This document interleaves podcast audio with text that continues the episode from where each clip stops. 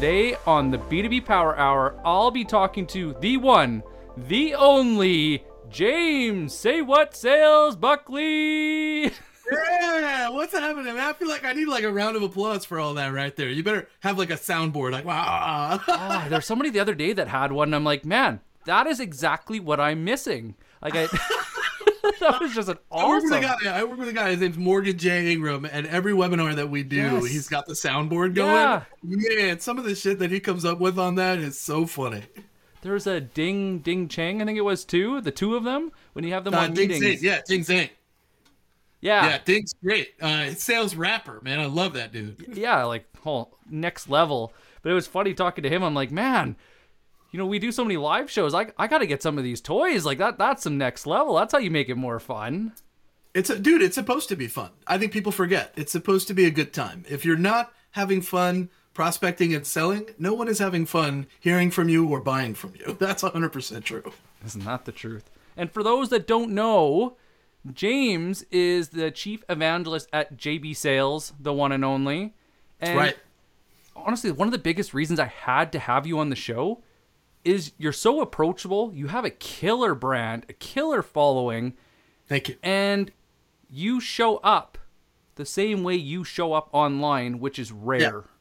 Yeah, I think we all do. You know, I think that seems to be a characteristic of all of the JB sales team across the board. Uh, I work with two, one, several wonderful ladies. Uh, Megan Forgian is our COO. The person that you see on Instagram, the person that you see on some of our content, she's that person in real life. Uh, John is exactly the person that you see on all the content in real life and very grounded. I remember, and I tell this story occasionally, but when I first started, I was kind of starstruck. I'd been a big fan of Morgan's from the SDR Chronicles for a long time, uh, and I've been a big fan of John's, and I'm always pushing people in their direction and telling them how wonderful they've been for my growth. Uh, and then I remember in Las Vegas, the first time we all got together in person after I was hired, John pulled me aside at the roulette table, I think, and he said, Look, I appreciate the fact that you're starstruck here, and it's flattering. If you can't get over that hump, we're going to have a problem. I run a very flat organization. We are all the same here. And you need to get on that bus sooner rather than later. Understand? I remember thinking, okay, James, shake it off. Like, I got this. Like, it's going to be okay. I'm not out of my depth here. Uh, but he is that person that will ma- take you aside, make you calm about what you're doing, and really center you. That person that you see online is the same person for everyone at JB Sales. Leslie Douglas, Shelly Gupta Correa, Meg Holsinger, Chris Merrill, Kelly, Kevin, Grace. We are all the same person when we talk to you in real life that you're going to see online. It's not fake for us. It's amazing, and it it's the way it should be. But you know, it just makes you stand out that much more when people, you know, you, the whole reason you and we'll get into it today, I'm sure. But you know, trust is built online. How can you go and earn that trust when you're not who you're say, you know, who you're putting out there? credibility is the number one thing that salespeople struggle to earn with their prospects because they don't inherently have it when they approach them. You mean It's when something- I cold call, I don't, I'm not starting with trust. What? Well, it's not that it's not that you're not starting with trust because you are starting with it. You're starting with it in an attempt to get some, to mm. earn some. But we don't have it initially when people pick up the phone. We don't have it mm. inherently when they read our emails. What they see is what we all fight. It's the stigma of being a sleazy salesperson that just wants my money. Mm. Yeah, you're. And this is very true for every seller. Anybody that's ever bought a car has been on the lot with the money, ready to put a down payment. You're looking at the car. Sometimes you got in the car and then you get out of the car and you see the salesperson from across the lot and you lock eyes. And the first thing out of your brain is, I got to get the fuck out of here before this guy talks to me. But you want to buy the car. Yeah. What do they call it? That necessary evil or whatever? Uh, are they necessary? I don't. Today, I think technology has shown us that they're actually not necessary. You go to Carvana, you can go to lots of different solutions, and they'll bring you the car that you bought online, and you can return it in 30 days if you don't like it. Like the car salesperson is a thing that is the stigma. It's the sleazy used car salesperson mentality that used to be sales and now can't be sales. That's what's changed over time, especially recently. Hmm. So I, I'm glad that you got into this topic because I actually wanted to talk to you, of all people, about how sales has evolved. And I think Yeah. there's no better time frame than the last two or three years. What what have you seen? All right, so we can talk about the next two or three years, but we have to go back further to talk about change. Only a couple years, though. Let's go back to 2015. Okay. Spray and pray was the dominant role of sales. And let me tell everybody out there what spray and pray is for those that are not familiar with this concept. Uh, this is basically when a marketer loads up a list of thousands of contacts, and it doesn't really matter if they're qualified or not. We don't care. We're going to blast out this templated message that's generic, very obviously generic, and it's going to go to all these thousands of people. And they're going to reply to you with that email because we're sending it out in your name. Of course. In 2015, this was a very common practice, and the job of the salesperson was to then pick through their inbox of seven to 800,000 emails that they came in and saw this morning and find the ones that are interested and answer them first, and then go through and set, select do not contact or unsubscribe for all the people that said, hey, screw off and don't send me your garbage anymore, right? Like. that was the job of sales. Mm. Everybody else that got back with anything like, hey, I'm interested in this, or hey, let's talk about it, you would set them up with a demo. And that was what the job was in 2015. Mm-hmm. Fast forward a couple of years, 2000, let's say 18. Mm-hmm.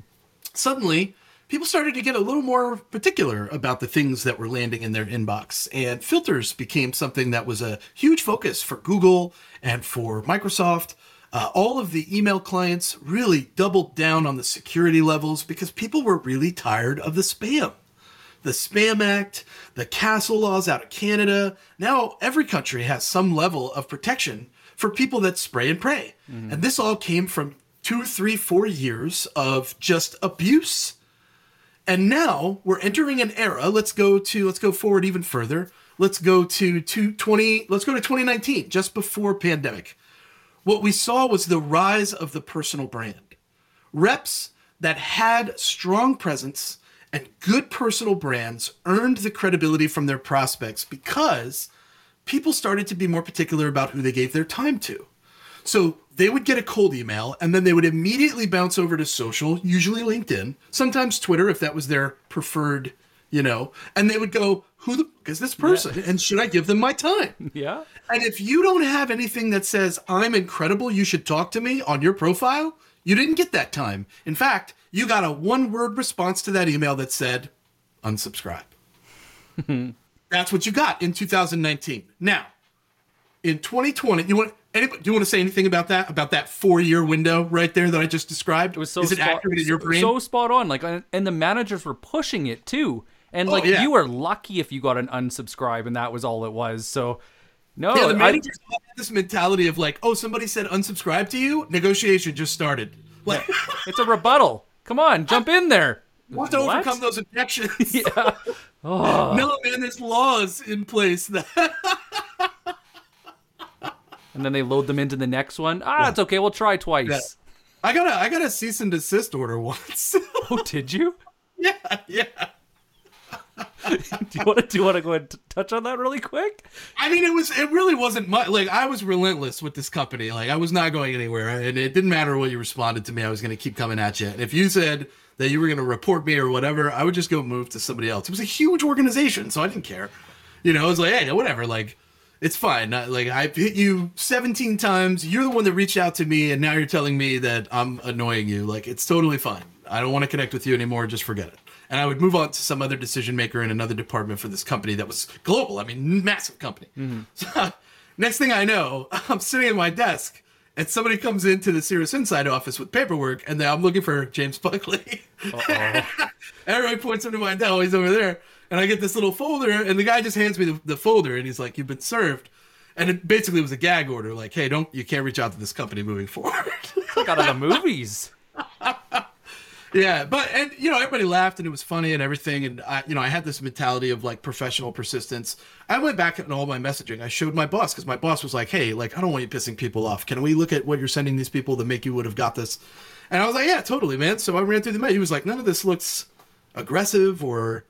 you know and i wrote it all like it wasn't like i was you know master blaster out there like it, you know i was being professionally persistent in that moment Uh, but it was too much too often is what I learned. Like it was every couple days, and you can't you can't be that consistent. You got to give people time to breathe and digest things, and you know, I digest is a, an ugly word in sales, but you do have to give people breathing room and ex- the expectation that young people have today of instant gratification, instant response. Hey man, just swipe right and respond to me. My daughter will sometimes say to me, "Oh, you left me undelivered," and I'm like, "What the does that mean?" Like.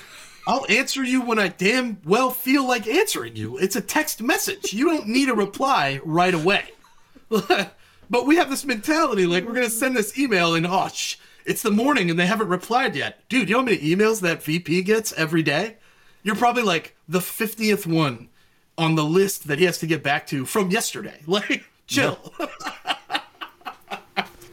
Sometimes I wonder if that's management though, and because I know in previous positions they pushed us. Like you, there's no reason why you can't call somebody three times a day. No, there's there's lots of reasons why you shouldn't call someone three times a day.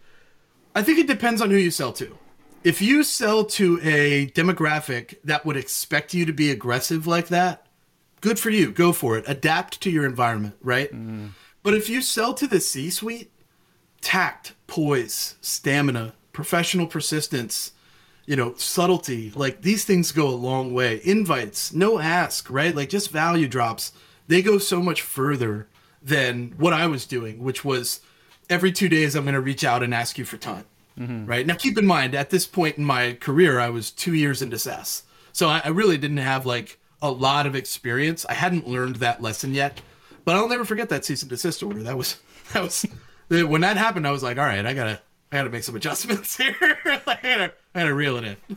so now we're at 2018, coming into what's the are we going to come into present day for the evolution yeah sales, so that or? was 2019 2019 people started to get real guarded and go to profiles and decide who they were going to give their time to mm-hmm. uh, and i think in 2020 when the pandemic hit what we saw was people that took the time to build a brand that could represent a value online mm. they got kept and the people that were just coming in every day and going through the motions and not seeing results because they didn't have any care or passion behind it. Yeah. They were the bottom 10%. And across the board, we all remember that most of those people got let go for performance issues. Hopefully, I think the hope is that they would come back different if they came back to the space at all. Mm. But if not, that was okay because that type of seller was a dying breed when COVID hit. And, you know, it sounds crazy to say it, but thank God for that, right? Mm-hmm. Because we've seen an improvement across the board in the care and the level of passion that salespeople have for the solutions and the services that they sell now. I think that inadvertently, 2020 impacted the sales industry in a positive way. Mm-hmm. Because we were able to eliminate a cohort of individuals that was a massive cohort of individuals that gave the rest of us a bad name, frankly. Mm-hmm. Um, and that might have been a happy coincidence, but I do see that as a 2020 marker that I like to bring up a lot because I think it set the tone for what the last two years have been. Um, and this year, we've seen an even further development in people really getting into investing them in themselves, finding solutions to learn, um, ask going to like external resources and asking questions they want to be interactive with the people that they're learning from now. And isn't that what we were striving for in 2014, 2015 when all that was spray and pray stuff was happening? We were like, man, I hope people just get, I wish people would just give a shit. And now they do. So yeah. we have to embrace it as a leadership culture now. I couldn't even have wished for something that great where people were seeking you out to ask you questions to get clarification and wanting to get to know you. Like, yeah. What, how much better does it get? Yeah, well, you know, and I think I think in in one way, one of the things that I like to talk to people about is they always say to me, "Well, I work in an industry where people aren't very active online, so it's hard to find things about people." And you go, "All right, cool. That's the reason to reach out." If you're going to reach out to someone that you can't find anything on, don't you think the best approach is to say, "I've been researching you specifically for 20 minutes and I can find nearly nothing." You know what that tells me? We should probably connect. Yeah.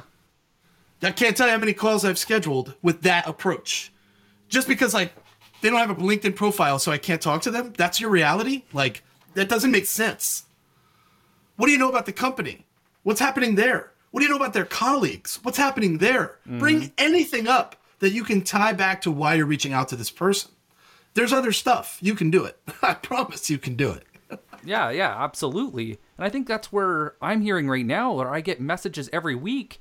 You know, I started in this new role. I want to be better, but we didn't get onboarded. We didn't get training. They taught us about product, but I don't know who the hell I should be talking to or what I should mm. even be doing. Or, you know, they tell me to go That's... and invest in LinkedIn and then they say, you know, maybe use Google and Twitter and all this stuff. And like, I am so confused and I'm ready to quit. That's another thing that's changed over the last two years is people are re-examining what their onboarding and training programs look like for their new reps. Um, and the reason why this is such a focal point at this time is because for I'm going to say the last decade comfortably. Uh, the last decade, training has consisted, especially in SaaS and technology, training has consisted of, and stop me if I'm wrong. I think most of your listeners are going to hear this and go, "Oh my God, that's exactly how my training went." but most of the time in the last decade, what it is is if you're brand new and you've never worked for this company before, your training was, hey, sit in this room your first week, sit in this room with this account executive and listen to the demos and make sure you ask a lot of questions. That was the first week, right? So yeah. okay, let's say that let's say that that's exciting, even though it's not. Let's say that that's exciting, mm-hmm. and you learn a lot and you ask lots of questions. You come out of that room, you're a weekend, and they go, all right, for the next week, we're gonna get you honed in on the process. This is our CRM. This is our marketing automation. This is how we send invoices. This is how we do accounts receivable. This is how we get reimbursed. This is how we uh, submit expenses. And they teach you their system. At the end of that week, they're like, How do you feel? You've been two, you're two weeks in. You've attended a bunch of demos and asked questions. You've gone through their process and learned their tech stack, or at least seen it. Now they hand you a laptop and a quota and they go, training's over. Good luck. Good luck on that. We hope you hit the number. No sales training of any kind was actually provided through that process. Yeah. Finally, after years of this happening, people are starting to recognize the fact that if you don't start with what is sales and how do you do it well, not right, but do it well. Mm-hmm. If you don't start there, you could show them your product until the cows come home. You can show them your tech stack, all the lovely, wonderful magic tricks that you can do with it. It won't mean jack shit to that seller because they don't know who they're selling to, why they're selling it, what matters to those people, and they have no idea how to formulate an, ex- an effective presentation that matters most to their prospects. If you don't train people how to do this, you're dead in the water, and I don't care how many demos they sit in and ask questions about. yeah, and this is why I've always hated that question of like, would somebody be willing to pay for your your discovery calls or your cold calls? And I'm looking back at all the like onboarding I've had. I was like, well, yeah, but it took me months of my own digging and like struggle and trial and error to get there. But was it from you guys? N- no. You're in a big. Uh... you just described the past 10 really years fast. of my life so well. It can, it can get messy. And the reason why I think people struggle to understand why this is such a problem is because we live in a world where we want that instant growth. We want that upward mobility. Everybody wants to be famous. Nobody wants to put in the work. That's Kevin Hart, right? Everybody wants to be famous. Nobody wants to put in the work.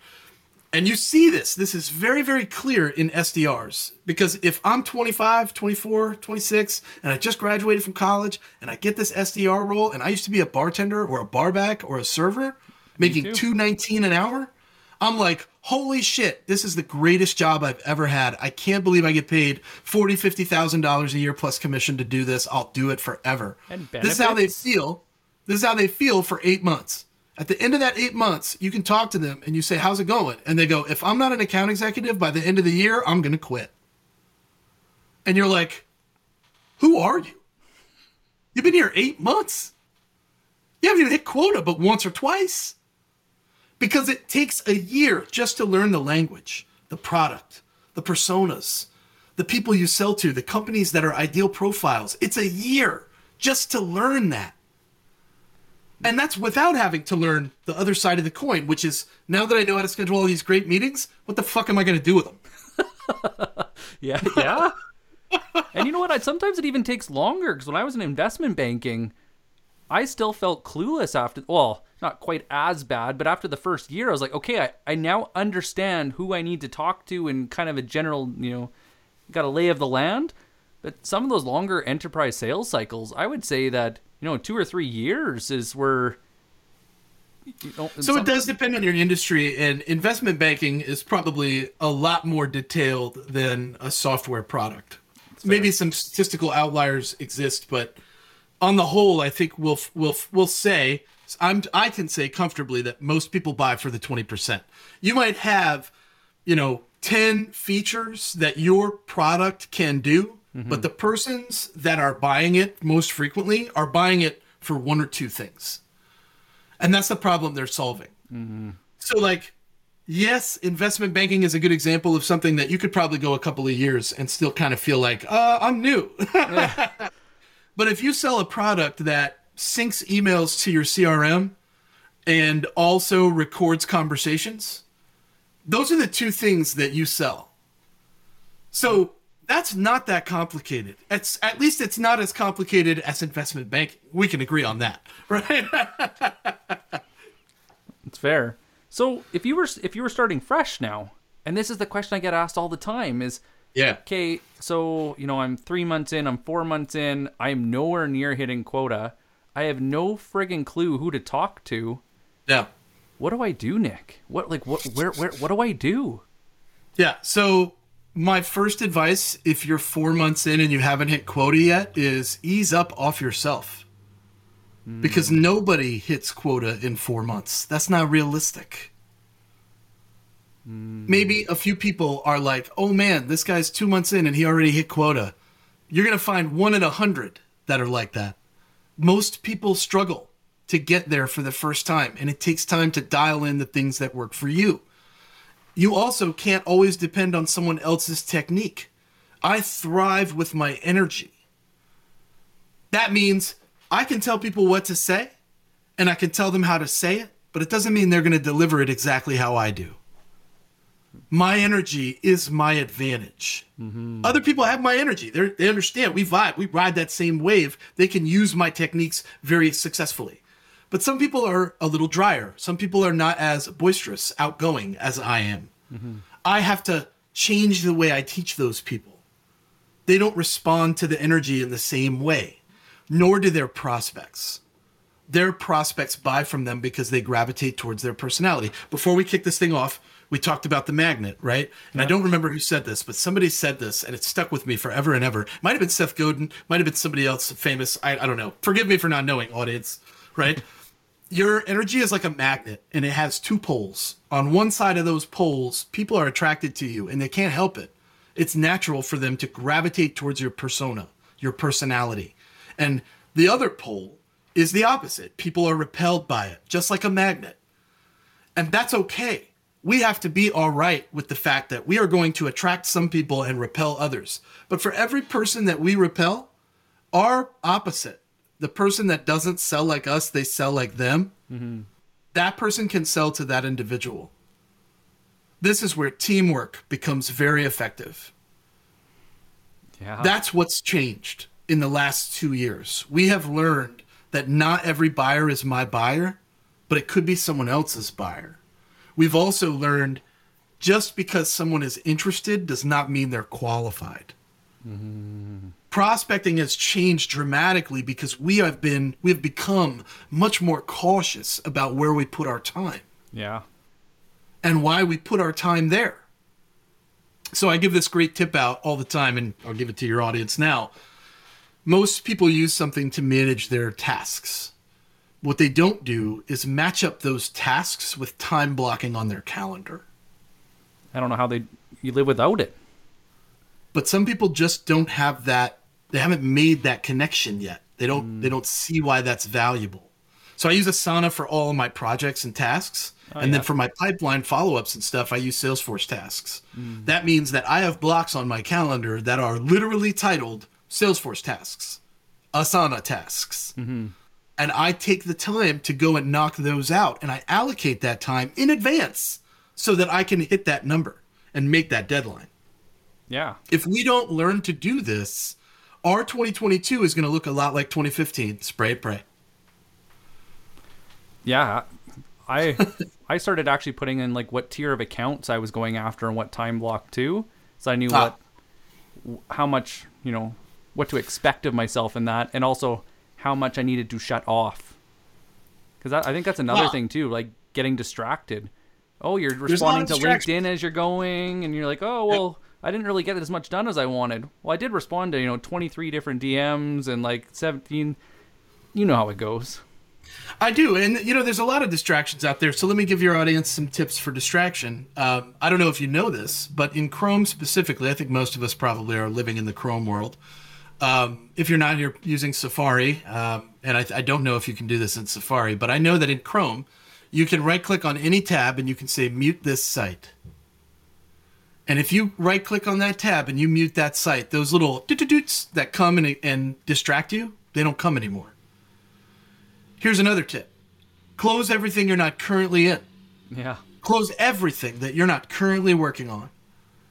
It's an over it's an over exertion of energy for your machine, first of all. Second of all, it's real easy to look through your hundreds of tabs and constantly be scrolling through them over and over, doing nothing, just looking at them. Waiting for that email to come in though.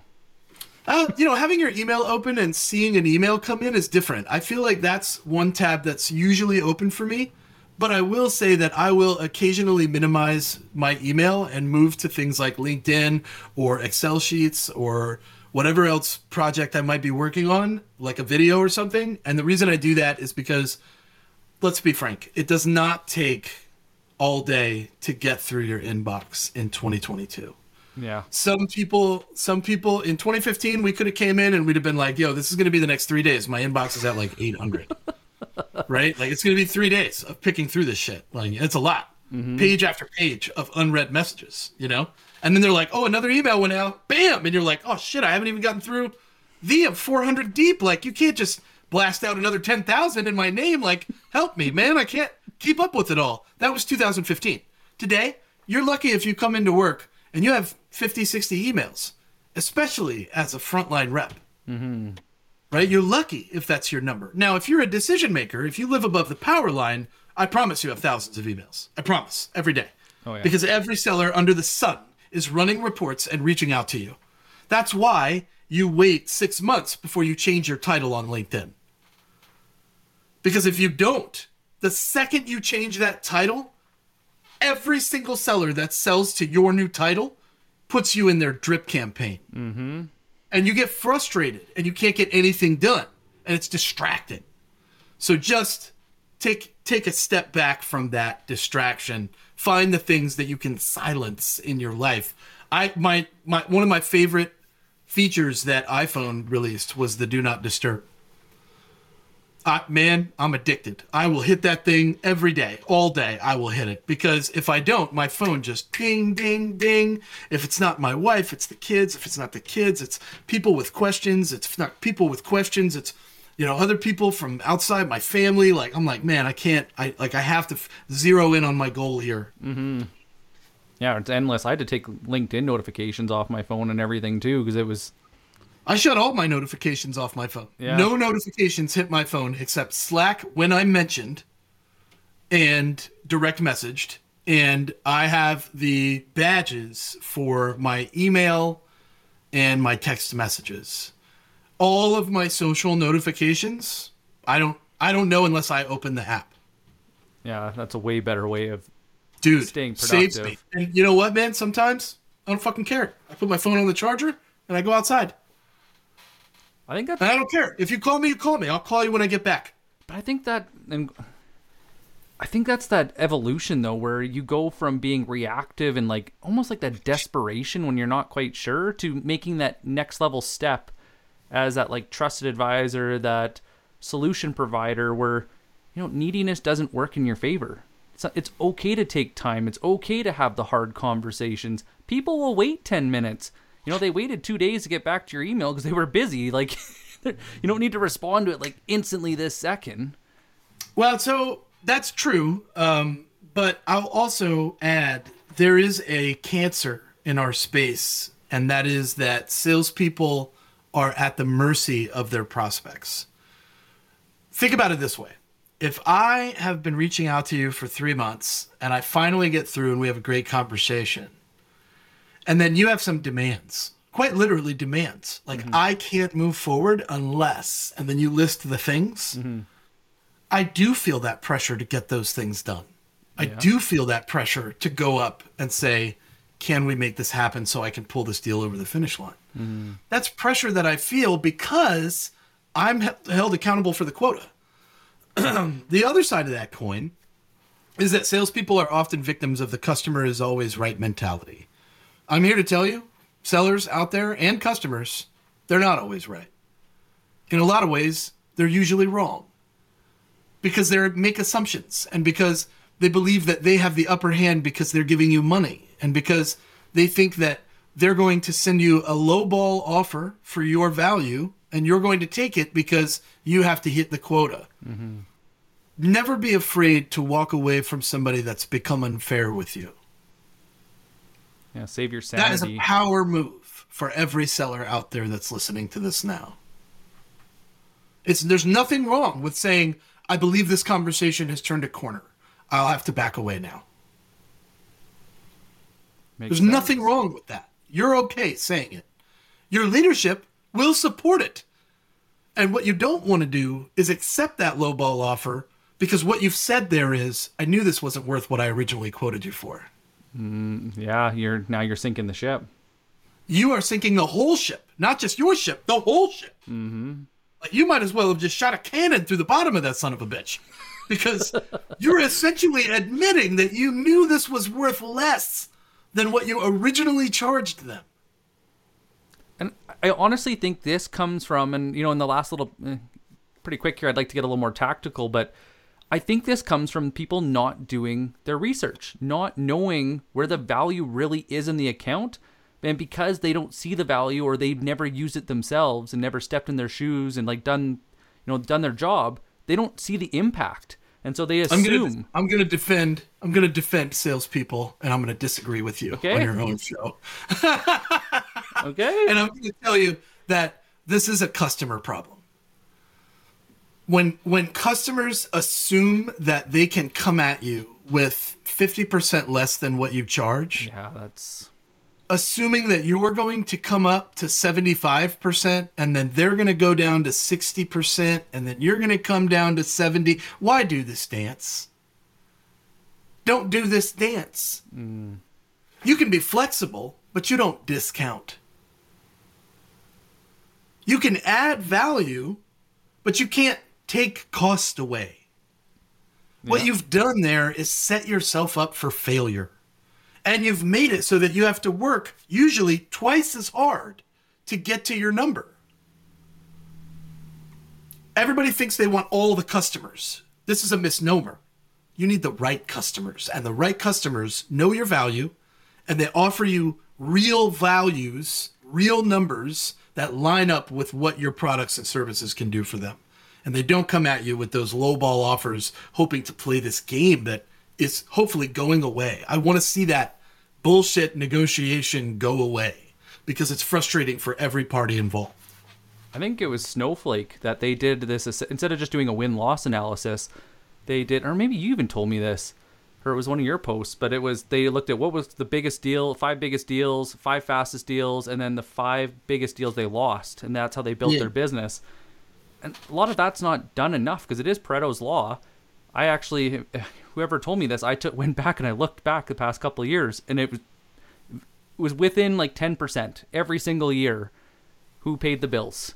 And if I would have just focused more on those customers, the level of service I could have provided, the sanity I could have saved, burnout, all the extra energy and everything else. Oh, What's what's more value for your pipeline is think about the number of referrals they would have given you. yeah, because they they actually saw the value. I didn't have to go in. There was no pushing. They were part of the process. It was collaborative. It was it Warm was beautiful. from people that are like them because birds of a feather, right? Like Yeah, it- when you when you boil it down, I think that in most instances, we're going to see prospecting and sales best practices change every six months to every year. Mm. And that's a good thing. Yeah. And the reason it's a good thing is because we need all those skills. We need all those changes because we have to develop like Batman. We have to have like a belt around us that has all these techniques, tactics, and skill sets because every seller is different and every channel that we reach out to has the potential to be successful for that particular buyer. And we won't know unless we know how to use it. We won't know if that technique is effective for this persona or this title or this particular industry unless we A B test and try it. We are becoming mad scientists as prospectors. We are becoming people that look at data and decide where can I double down that's going to get results for sure. If you can develop this mentality this year in 2022, I guarantee your 2023 to be your most successful year. But know this it takes a long time to get this way, to mm. develop this skill, to, to develop this behavioral routine. So start now, allocate the time, and do it every day so that you know going into the year next year, going into the month next month. Hey, you know what I learned? I learned this. You know what I'm going to change? I change this. Is it going to get results? I don't know. We'll reevaluate again. This is the scientific approach that we have to have in the modern selling and buying world.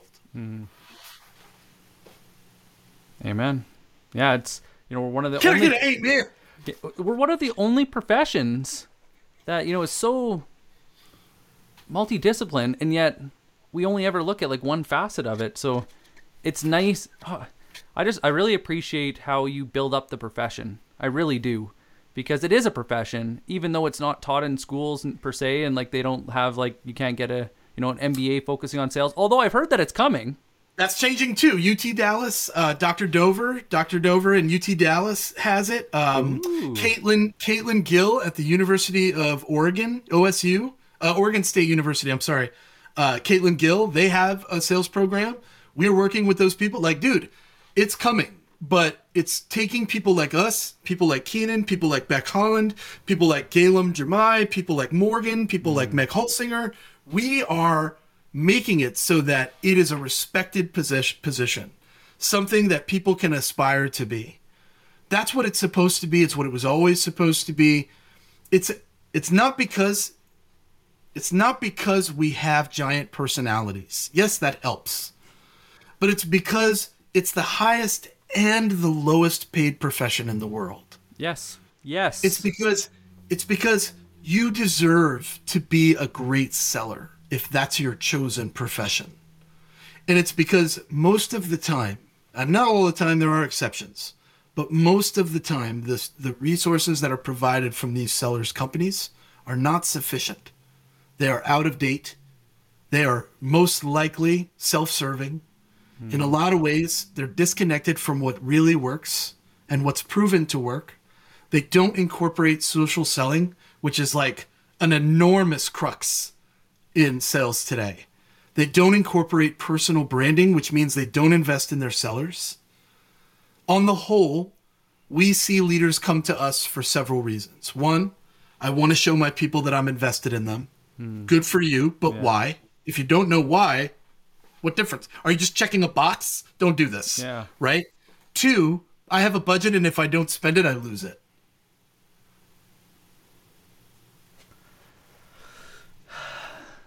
And yeah, let's do this. You know, okay. hey James, can you go and get us like a two or three day like sales kickoff and just jam pack all this information? We'll take really good notes, and at the end of it, nobody will be Yeah. able to apply anything because there was just too much and too short of a time. Yeah, and then we're gonna go online and give you a one star review and say that this training sucks. Yeah, but we're but our management isn't gonna show up to the training. They don't have time for that. yeah, my my favorite. It's dude, people laugh about it, and I'm sure that your listeners, when they hear that, they're they're probably laughing. But like honestly, this is the most normal thing in the world that we see. Leaders will come to us and they'll say, I really want prospecting training, or I really want closing training, or I really want customer success training, or I really want my people to learn how to build their brand. And then they go, All right, we're gonna do it. And we go, Okay, here we go, we're gonna do it. And they're like, I can't make it. they'll, they'll all be there. So how are you gonna Now, how are you going to help them implement all of this Yes, if you don't show? That's exactly know? it. it's a it's a sad thing, but it happens more often than you think.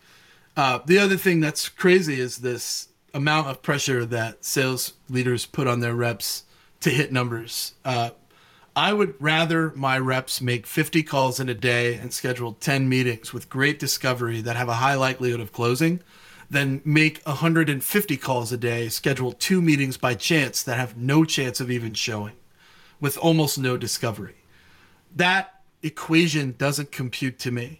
And leaders out there that are telling their reps to dial 150, 200 dials a day, you're doing it wrong. Mm-hmm. If you can't hear me on that, you have a problem. And that problem is you're doing a lot of work for a little result. This is how you almost kill your sales team. This is how retention drops like crazy, and you're wondering why you can't attract good talent. They talk.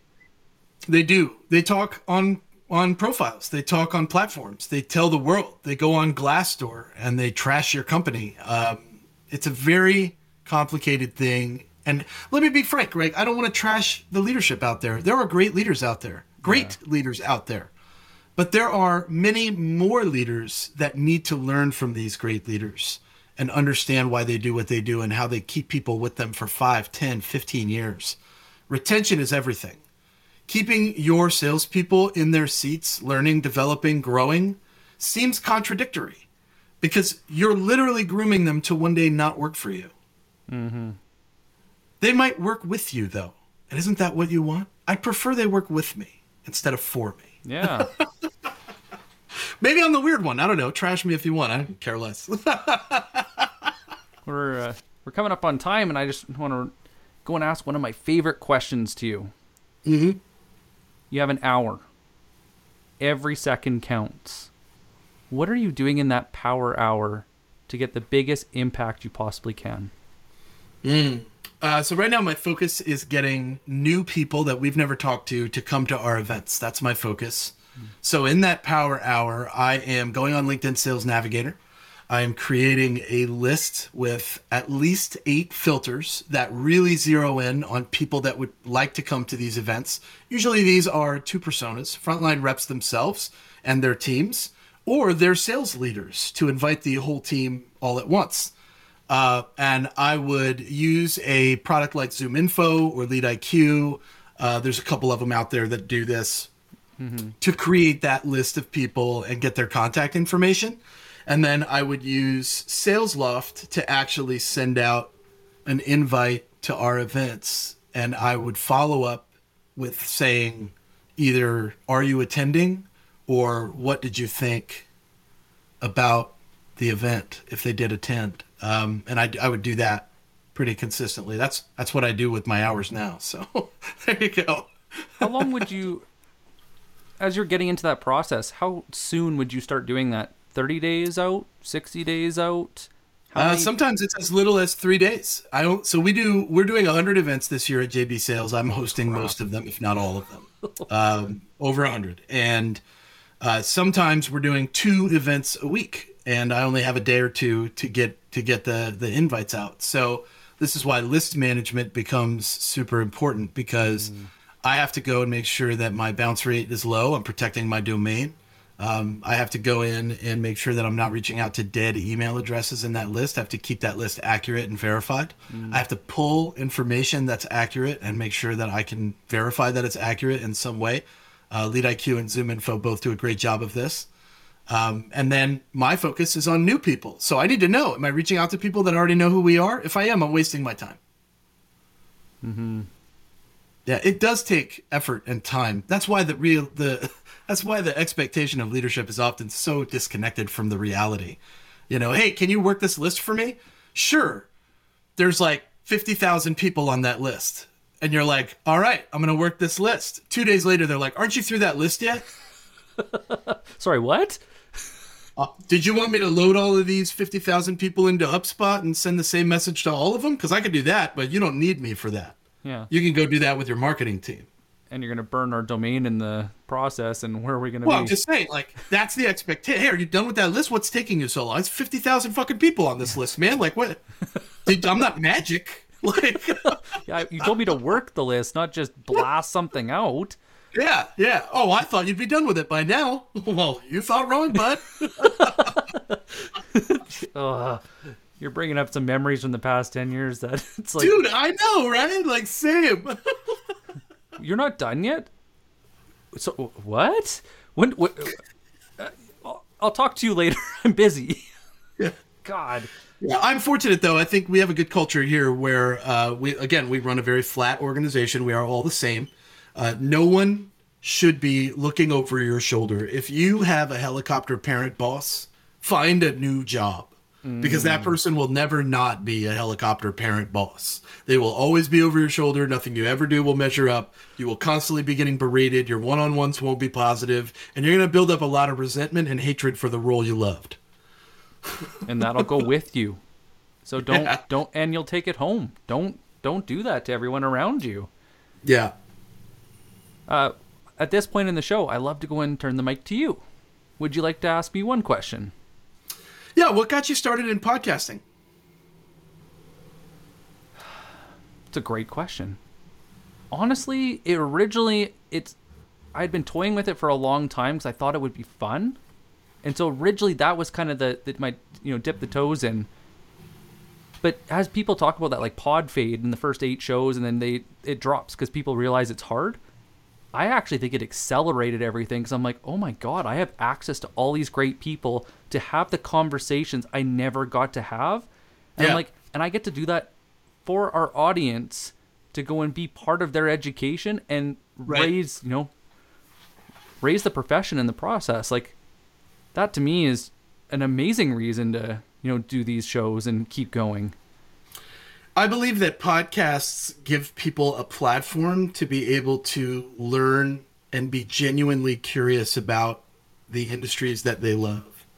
Uh, the reason that Make It Happen Mondays is one of the most highly sought after podcasts in the sales space. We average about 4,000 downloads a week right now. Holy shit.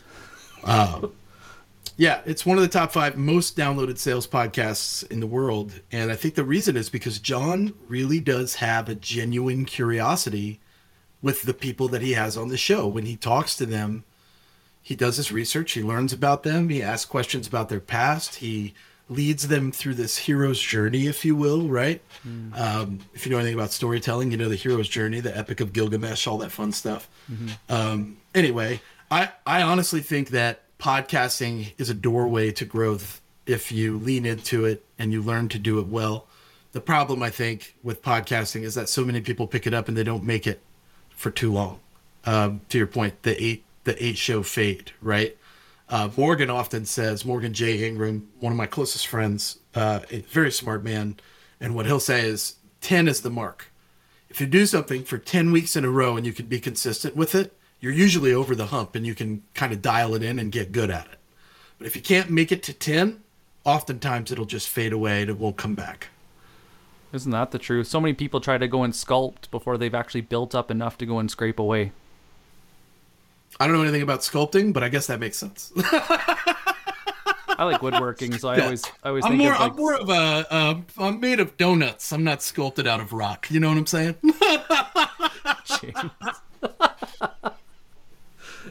I do like my donuts too, so I, I, I can't Yeah, disagree. yeah. It's uh, my crutch. Just in case somebody hasn't heard of you, at, and it, you know, is it on LinkedIn and like checking out JB Sales and no, so don't go on LinkedIn. I'm rapidly approaching the 30,000 mark and I need to clean out my network of people that ignored me. So don't do this because, I mean, I guess if you want to, you can follow me on LinkedIn. I will connect with you there, but I will remove 10 other people as a result. So. Uh, so so follow me on Instagram. I am at Say What Sales, all one word. Uh, you follow me on Twitter the same way at Say What Sales. And if you need training and resources, learn from us, join us, become one of us, join us on the dark side at joinjbsales.com. That is where you can get access to all our training, courses, tips, techniques, resources. We have it all right there for you. It's $365 a year. It's a dollar a day. Invest in yourself, guys. It's worth it. You deserve to be successful. Thank you so much. Thank you so much for being that honest voice of sales, going through this all with me today. We're definitely going to have to have you back. for another Anytime. big topic. And Anytime. thanks, guys. Thank you for listening. This was James Say What Sales Buckley. Make sure you connect with him, and he's a great resource, guys. Ask him questions. And James, thank you. I really You got it, appreciate this. Anytime, my friend. Thank you for having me. Look forward to seeing you again soon. Did you love today's episode? Subscribe now to have our three weekly episodes waiting for you. And if you really like our content, please leave a five star review. But if you're not ready to give us a review, check out another episode and follow us on LinkedIn. We'd love to win you over. See you next time. See you next time.